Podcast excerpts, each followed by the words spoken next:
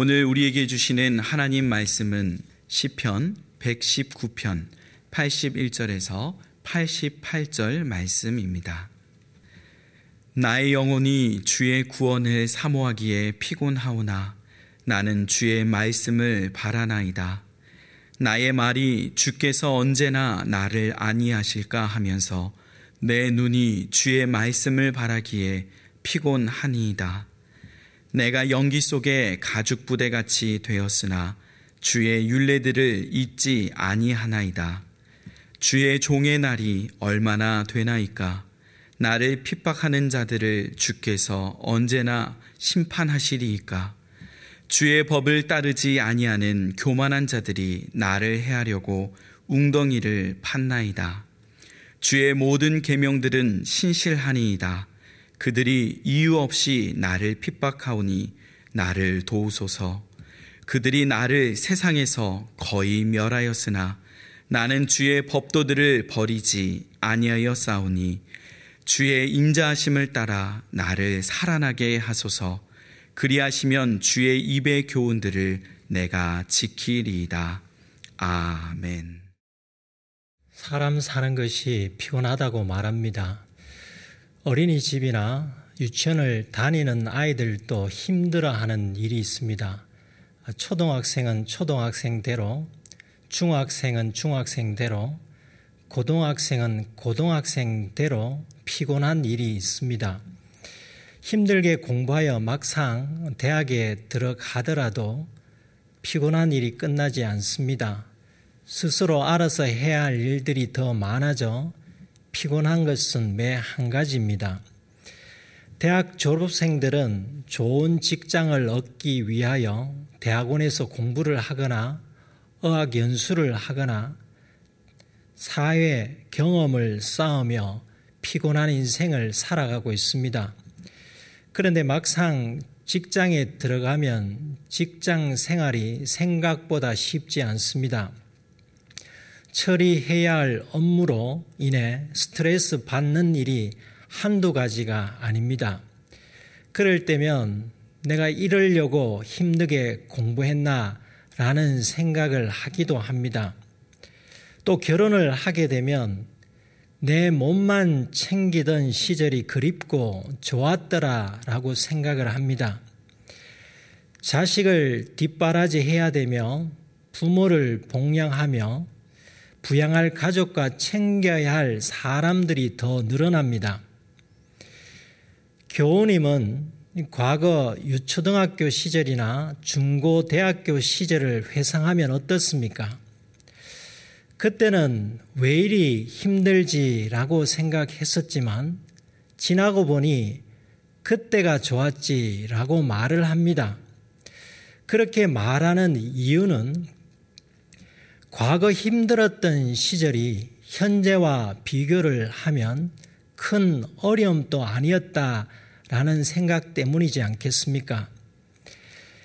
개인의 인생사뿐만 아니라 자신이 속한 일터가 어려움을 겪거나 나라가 어려움을 겪을 때면 인생이 더 피곤해집니다.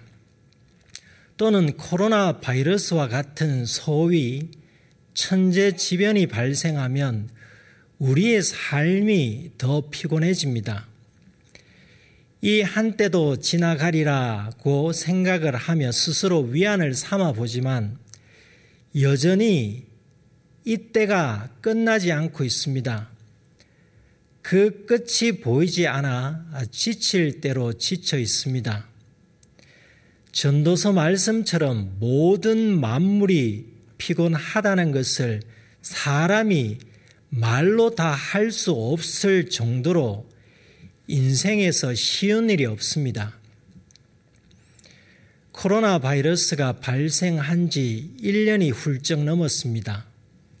백신이 개발되었다고 하지만 백신이 온 나라와 사람들에게 널리 보급되어 바이러스가 진정되고 예전처럼 경기가 살아날 때까지 얼마나 더 기다려야 할지 전문가들의 예견만 무성합니다만 그날이 정확히 언제 올지 아무도 모릅니다. 희망을 가지지만 길어지고 있는 현실이 그 희망을 누그러뜨리고 오히려 한탄이 점점 커가고 있습니다. 그런데 우리의 인생을 피곤하게 하는 것이 어디 코로나 바이러스와 그로 인해 변화된 환경의 문제뿐이겠습니까? 예전부터 있던 경제적 어려움이나 인간 관계 갈등이나 질병 등의 다른 피곤한 일들이 코로나 바이러스 여파로 인해 상대적으로 약하게 느껴질지 몰라도 여전히 그 일들을 안고 살아가고 있습니다.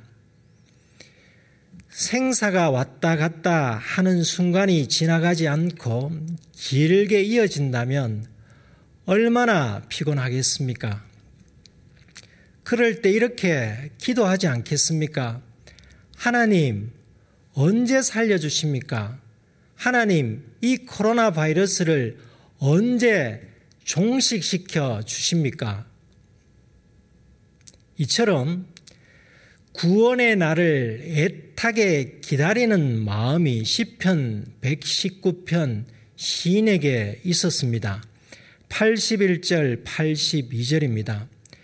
나의 영혼이 주의 구원을 사모하기에 피곤하오나 나는 주의 말씀을 바라나이다.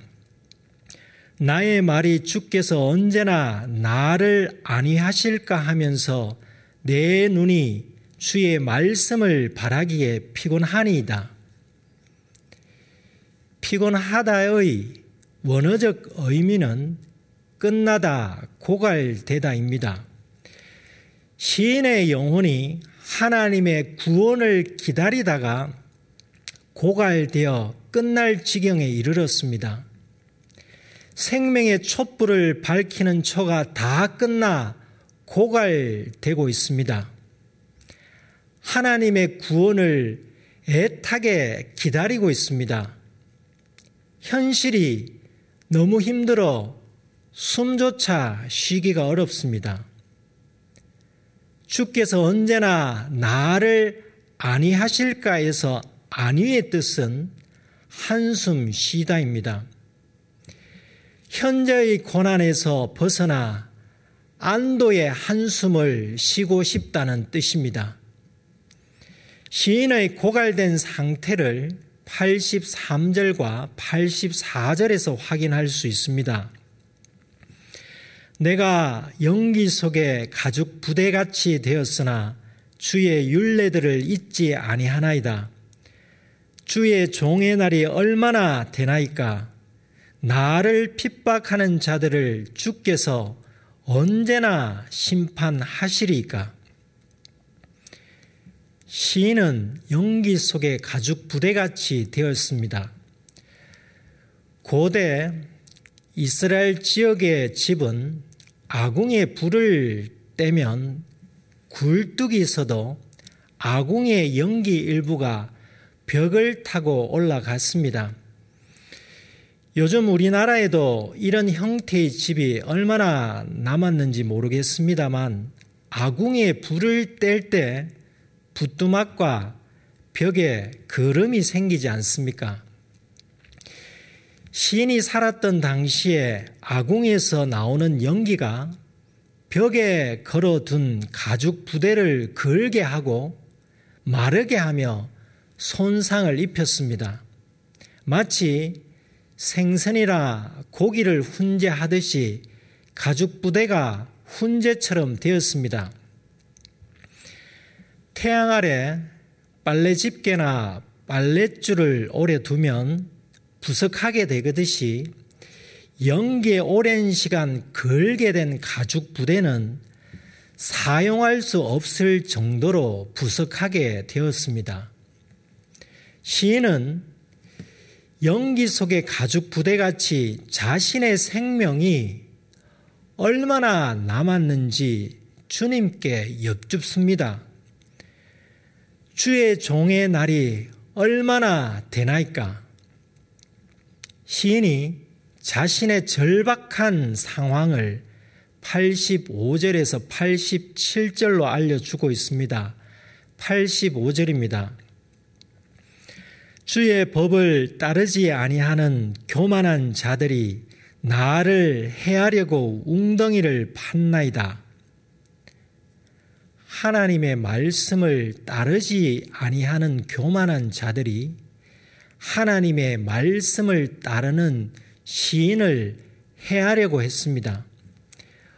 웅덩이는 원래 짐승을 포획하기 위한 함정이지만 사람을 가두는 용도로 사용되기도 했습니다. 그리고 본문의 웅덩이는 원문의 복수형으로 되어 있습니다. 그러니까 교만한 자들이 시인을 해하려고 한 개 웅덩이만 판 것이 아니라 여러 개를 파두었다는 의미입니다.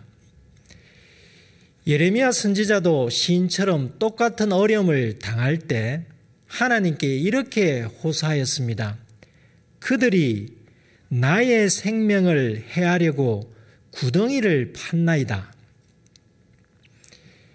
두 사람의 다른 점은 예레미야 선지자는 대적자들이 파놓은 구덩이에 던져졌지만 시인은 아직 그 상황까지 가지는 않았습니다.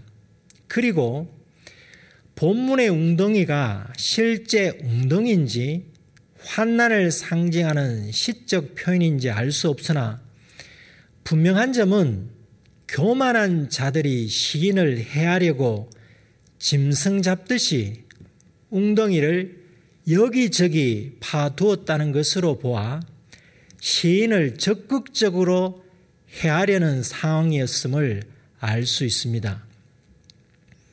그래서 시인은 연기 속의 가죽 부대같이 되었다고 생각하며 자신의 생명이 얼마나 남았는지 궁금해 한 것입니다. 시인을 해하려고 하는 교만한 자들이 구체적으로 또 어떤 행동을 했는지 86절이 알려주고 있습니다. 주의 모든 계명들은 신실하니이다. 그들이 이유 없이 나를 핍박하니 나를 도우소서. 교만한 자들이 이유 없이 시인을 핍박하였습니다. 이유 없이로 번역된 히브리어는 지난번 본문이었던 78절에 거짓으로 번역된 단어와 동일합니다. 그러니까 이유 없이 핍박하다는 거짓으로 핍박하다입니다. 교만한 자들이 선한 사람을 이유가 있어서 괴롭히겠습니까? 이유가 없으니까 거짓말을 지어내어 괴롭히는 것입니다. 시인이 얼마나 절박한지를 87절에서도 알 수 있습니다. 그들이 나를 세상에서 거의 멸하였으나 나는 주의 법도들을 버리지 아니하였사오니 교만한 자들이 시인을 세상에서 거의 멸하였다고 합니다. 시인의 목숨이 풍전 등화처럼 곧 사라질 위기에 놓였습니다. 멸하다의 원어는 81절과 82절에 피곤하다로 번역된 단어와 동일합니다. 그러니까 멸망의 위기가 시인을 피곤하게 만들었습니다. 시인이 얼마나 괴롭고 힘들었겠습니까? 그래서 시인이 81절과 82절에서 멸망의 위기 속에서 구원을 사모하기에 피곤하다고 고백한 것입니다. 81절과 82절을 다시 읽겠습니다. 나의 영혼이 주의 구원을 사모하기에 피곤하오나 나는 주의 말씀을 바라나이다.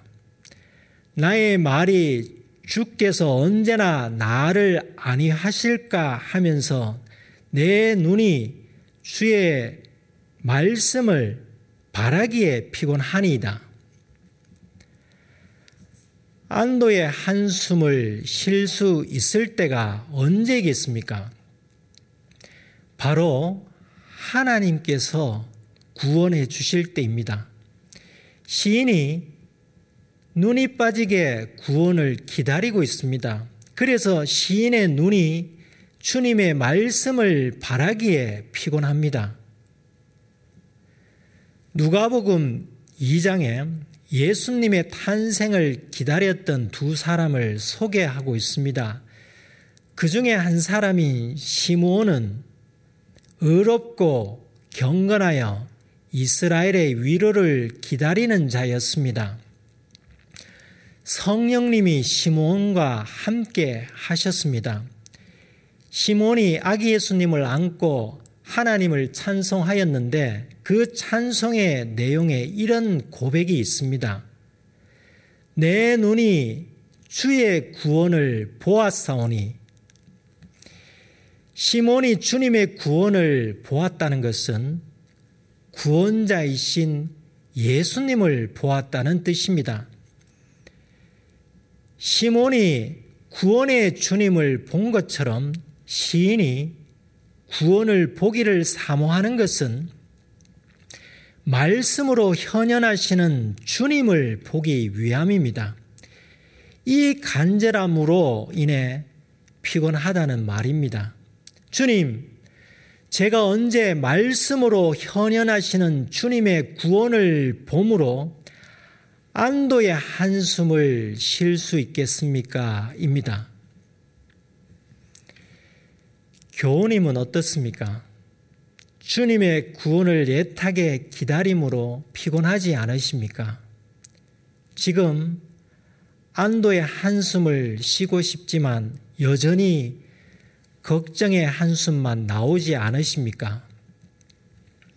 시몬처럼 그리고 시인처럼 주님의 구원을 빨리 보고 싶지 않으십니까?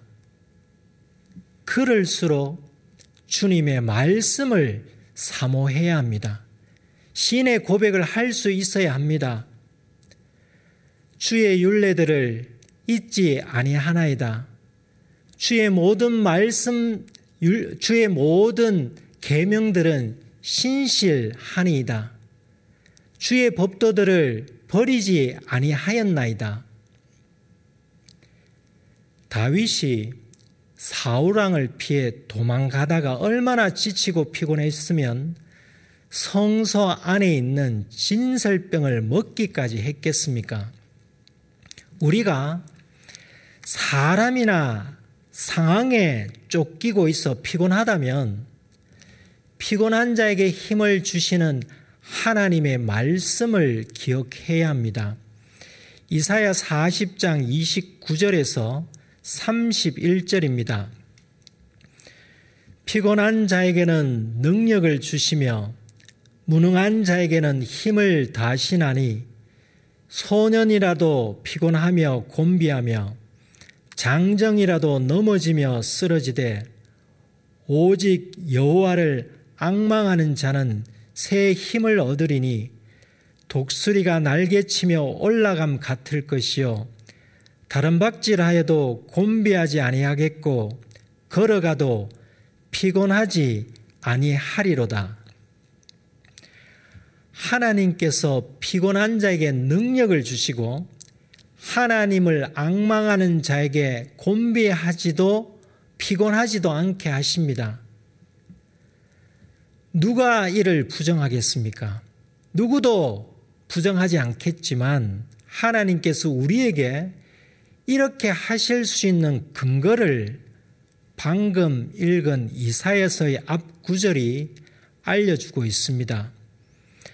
너는 알지 못하느냐, 듣지 못하느냐, 영원하신 하나님 여호와 땅 끝까지 창조하신 이는 피곤하지 않으시며 곤비하지 않으시며 명철이 한이 없으시며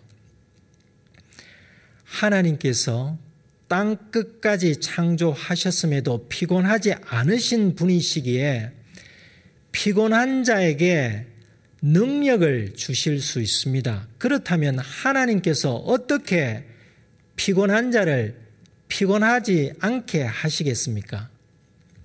그것은 피곤한 자와 함께 하심입니다. 조금도 피곤함이 없으신 하나님께서 피곤한 나와 함께 하신다면 나의 피곤함은 사라짐과 동시에 구원으로 변합니다. 구원이 무엇이겠습니까? 예수님께서 말씀하십니다. 수고하고 무거운 짐진 자들아 다 내게로 와라. 내가 너희를 쉬게 하리라. 이것이 구원입니다. 수고하고 무거운 짐으로 피곤한 나에게 주님께서 함께 하심이 구원입니다. 주님께서 어떻게 나와 함께 하시겠습니까? 말씀으로 나와 함께 하십니다. 하나님께서는 성경 말씀으로 나와 교통하시며 함께 하십니다. 교통은 요즘 잘 사용하는 말로는 소통입니다.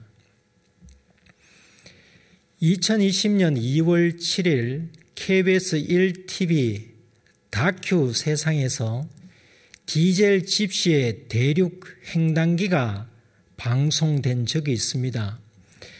주인공은 1972년 한국에서 태어나 2016년 11월 홀로 캐나다로 이민을 가서 2017년 1월부터 14년째 캐나다와 미국을 오가며 화물을 실어 나르는 장거리 트럭 기사였습니다.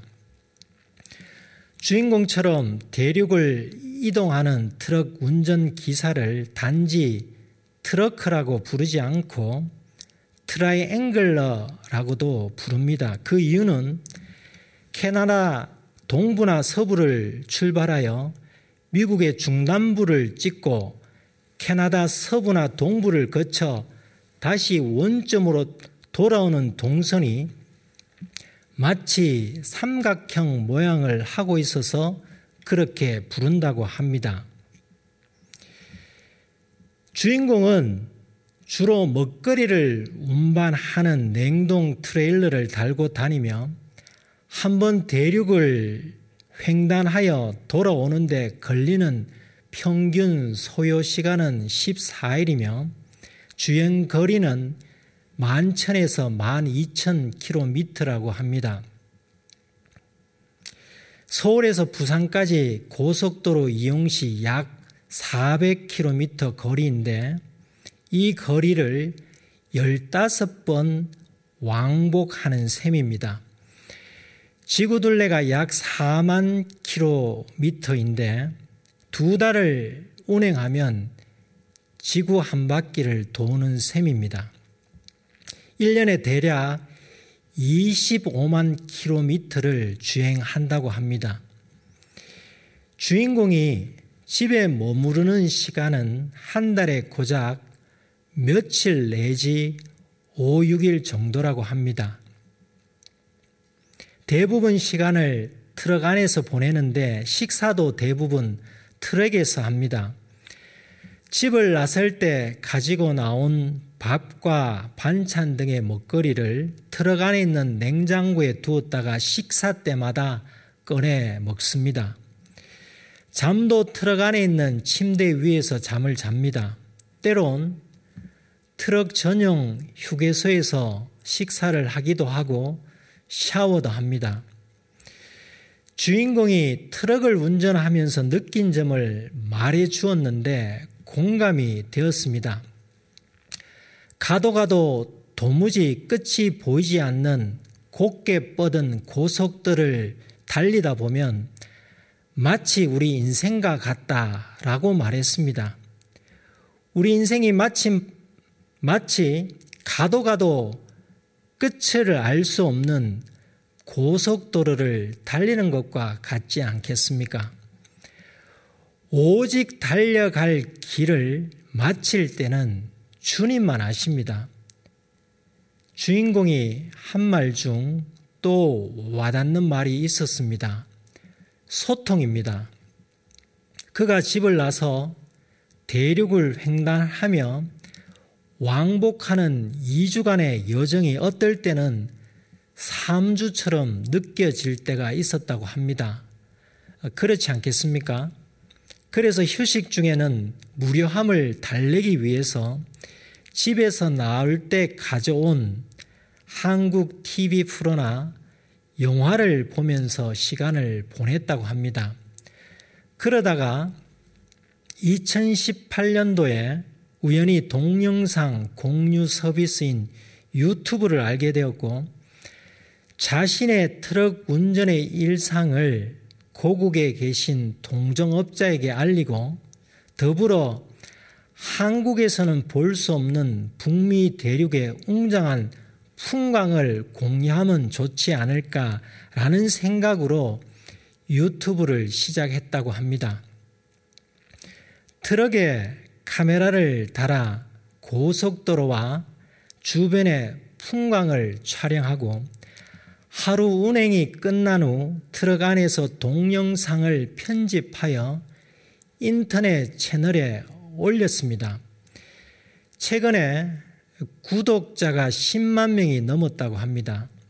이를 본 시청자들이 댓글을 달아주었고 주인공은 그 댓글에 답글을 달아주면서 그들과 소통하게 되니 그때부터 운전하는 시간이 지루하지 않고 즐거워졌다고 합니다. 우리 인생도 이와 같지 않겠습니까? 가도 가도 끝을 모르는 인생의 고속도로를 달리는데 요즘같이 어려울 때는 하루가 일주일이나 한 달처럼 길게 느껴집니다. 그 길을 피할 수 없고 이왕 가야 한다면 기쁘고 즐겁게 가야 하지 않겠습니까? 그 방법은 누군가와 소통하는 일입니다. 지루함과 피곤함을 잊게 해줄 누군가가 필요합니다. 누구이겠습니까? 하나님과 소통한다면 이 주인공처럼 가도 가도 끝을 모르는 인생의 고속도로를 달리더라도 피곤하지 않습니다. 인생이 피곤할수록 하나님과 소통하는데 힘써야 합니다. 하나님과 소통은 유튜브에 댓글을 주고받듯이 하나님의 말씀을 읽고 쓰면서 묵상하며 기도로 가능합니다. 원래 우리 교회가 영과 진리로 하나님께 예배하는 삶, 소통하는 삶이 하나님의 말씀을 읽고 쓰는 가운데 지속되길 원합니다. 말씀으로 하나님과 소통하면 아무리 어려운 상황을 직면하더라도 견뎌낼 수 있습니다. 지금 우리가 가도 가도 끝을 모르는 코로나 바이러스 지대의 고속도로를 달리고 있습니다. 이 코로나 바이러스 지대를 벗어나기를 원합니다. 구원을 학수고대하며 지칠 대로 지쳐 피곤하지만 이를 이길 수 있는 힘이 무엇이겠습니까? 하나님의 말씀입니다. 구원을 기다리는데 피곤할지라도 하나님의 말씀을 사모해야 합니다. 아무리 연기 속에 가죽 부대같이 되었다고 할지라도 하나님의 말씀을 잊지 말아야 합니다. 교만한 자들이 해하려고 웅덩이를 팠더라도 하나님의 말씀의 신실하심을 믿어야 합니다. 사람과 환경이 나를 거의 멸하였다고 하더라도 하나님의 말씀을 버리지 말아야 합니다. 이럴 때 시인처럼 기도할 수 있습니다. 88절 상반절입니다. 주의 인자심을 따라 나를 살아나게 하소서. 지금 우리가 하나님의 인자심을 따라 나를 살아나게 하소서라고 기도할 때입니다. 그런데 우리는 예수 그리스도의 보혈로 죄로부터 분리되어 영생과 구원을 이미 값없이 받았습니다. 그렇다면 이 땅에서 육체적 죽음이 무엇이 두렵겠습니까? 이 땅에서 현실적 어려움으로 인해 빈털터리가 되는 것이 무엇이 두렵겠습니까? 이 땅에서 내 몸뚱이가 비참하게 된들 무엇이 두렵겠습니까? 만왕의 왕이신 우리 주님께서는 우리를 구원하시기 위하여 어린 나귀를 타고 예루살렘에 입성하지 않으셨습니까? 이 땅에서 빈털터리가 되고 죽음의 순간을 맞닥뜨려도 그것이 결코 두려움이 될 수 없습니다. 그러므로 우리는 문제 해결 차원의 현실적 구원보다 말씀으로 하나님과 함께하는 소통의 구원을 위해 기도해야 합니다. 그래서 시인처럼 어떤 상황 속에서도 하나님의 말씀을 바라고 잊지 아니하고 버리지 아니하고 지키는 사람이 되어야 합니다. 88절 전체를 읽겠습니다. 주의 인자심을 따라 나를 살아나게 하소서 그리하시면 주의 입의 교훈들을 내가 지키리이다. 이 구절은 하나님께서 살려주시면 시인이 하나님의 말씀을 지키겠다는 조건부 고백이 아닙니다. 여러 차례 말씀드렸듯이 시인은 하나님의 말씀을 지키고 있었던 사람입니다. 하나님의 말씀은 시인의 삶의 전부이자 존재의 이유였기에 사나 죽으나 하나님의 말씀을 지키겠다는 고백입니다. 우리는 언젠간 육체적 죽음을 맞이합니다. 교만한 자들이나 코로나 바이러스나 궁핍 등의 환경적 요인이 나를 연기 속의 가죽 부대처럼 부석하게 만들지라도 그것을 두려워할 이유가 없습니다. 오히려 하나님과 소통할 수 있는 말씀의 삶이 사라질 것을 두려워해야 합니다. 조금 전에 말씀드린 대륙을 횡단하는 트라이앵글러는 많은 사람에게 기쁨을 주었습니다.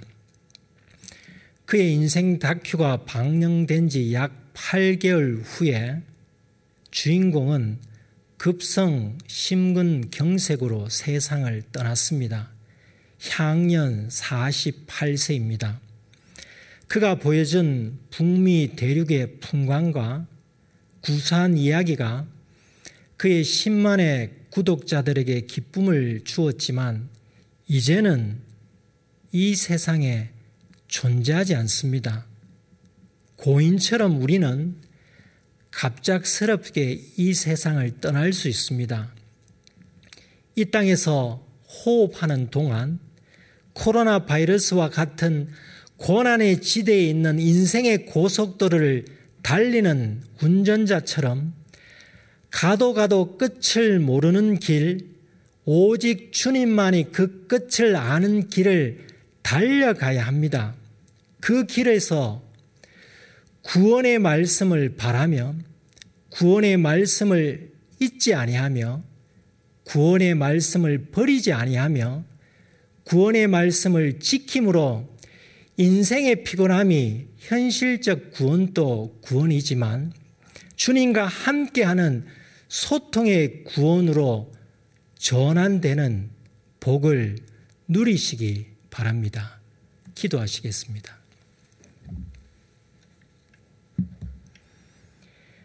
하나님 아버지, 저희의 영혼이 하나님의 구원을 사모할 수 있는 은총을 베풀어 주셔서 감사드립니다. 이 땅에서 사는 것이 피곤하고 세상에서 일어나는 일들로 피곤하오나 말씀과 함께 하는 소통의 구원을 바라보게 하시옵소서. 코로나 바이러스와 세상에서 발생하는 위협이 궁극적으로는 저희의 실수와 허물과 죄로 인하며니 저희를 용서하여 주시고 극률이 여겨 주시옵소서. 하나님께서 세상을 창조하신 후 보시기 좋았더라고 말씀하셨고 사람을 하나님의 형상대로 창조해 주셨지만 저희가 온전히 하나님께 감사와 예배를 드리지 못하였음을 용사여 주시옵소서. 하나님의 인자심을 따라 저희를 살아나게 하시옵소서. 현재 괴로움의 한숨이 하나님의 말씀으로 안도의 한숨이 되게 하시옵고 연기 속의 가죽 부대와 같은 위기와 이유 없는 핍박과 교만한 자들이 파놓은 웅덩이가 있더라도 말씀의 신실함을 믿으며 하나님의 말씀을 바라고 잊지 아니하고 버리지 아니하고 지키게 하시옵소서. 성령님 안에서 말씀으로 하나님과 소통함으로써 하나님께 예배하는 삶을 살아 하나님께 참되게 예배하는 자임을 입증하게 하시옵소서. 이 땅에서 호흡이 끊어질 때까지 가야 할 끝을 모르는 인생길을 말씀으로 하나님과 소통하며 날마다 구원의 기쁨을 누리며 살아가게 하시옵소서. 예수님의 이름으로 기도드립니다. 아멘.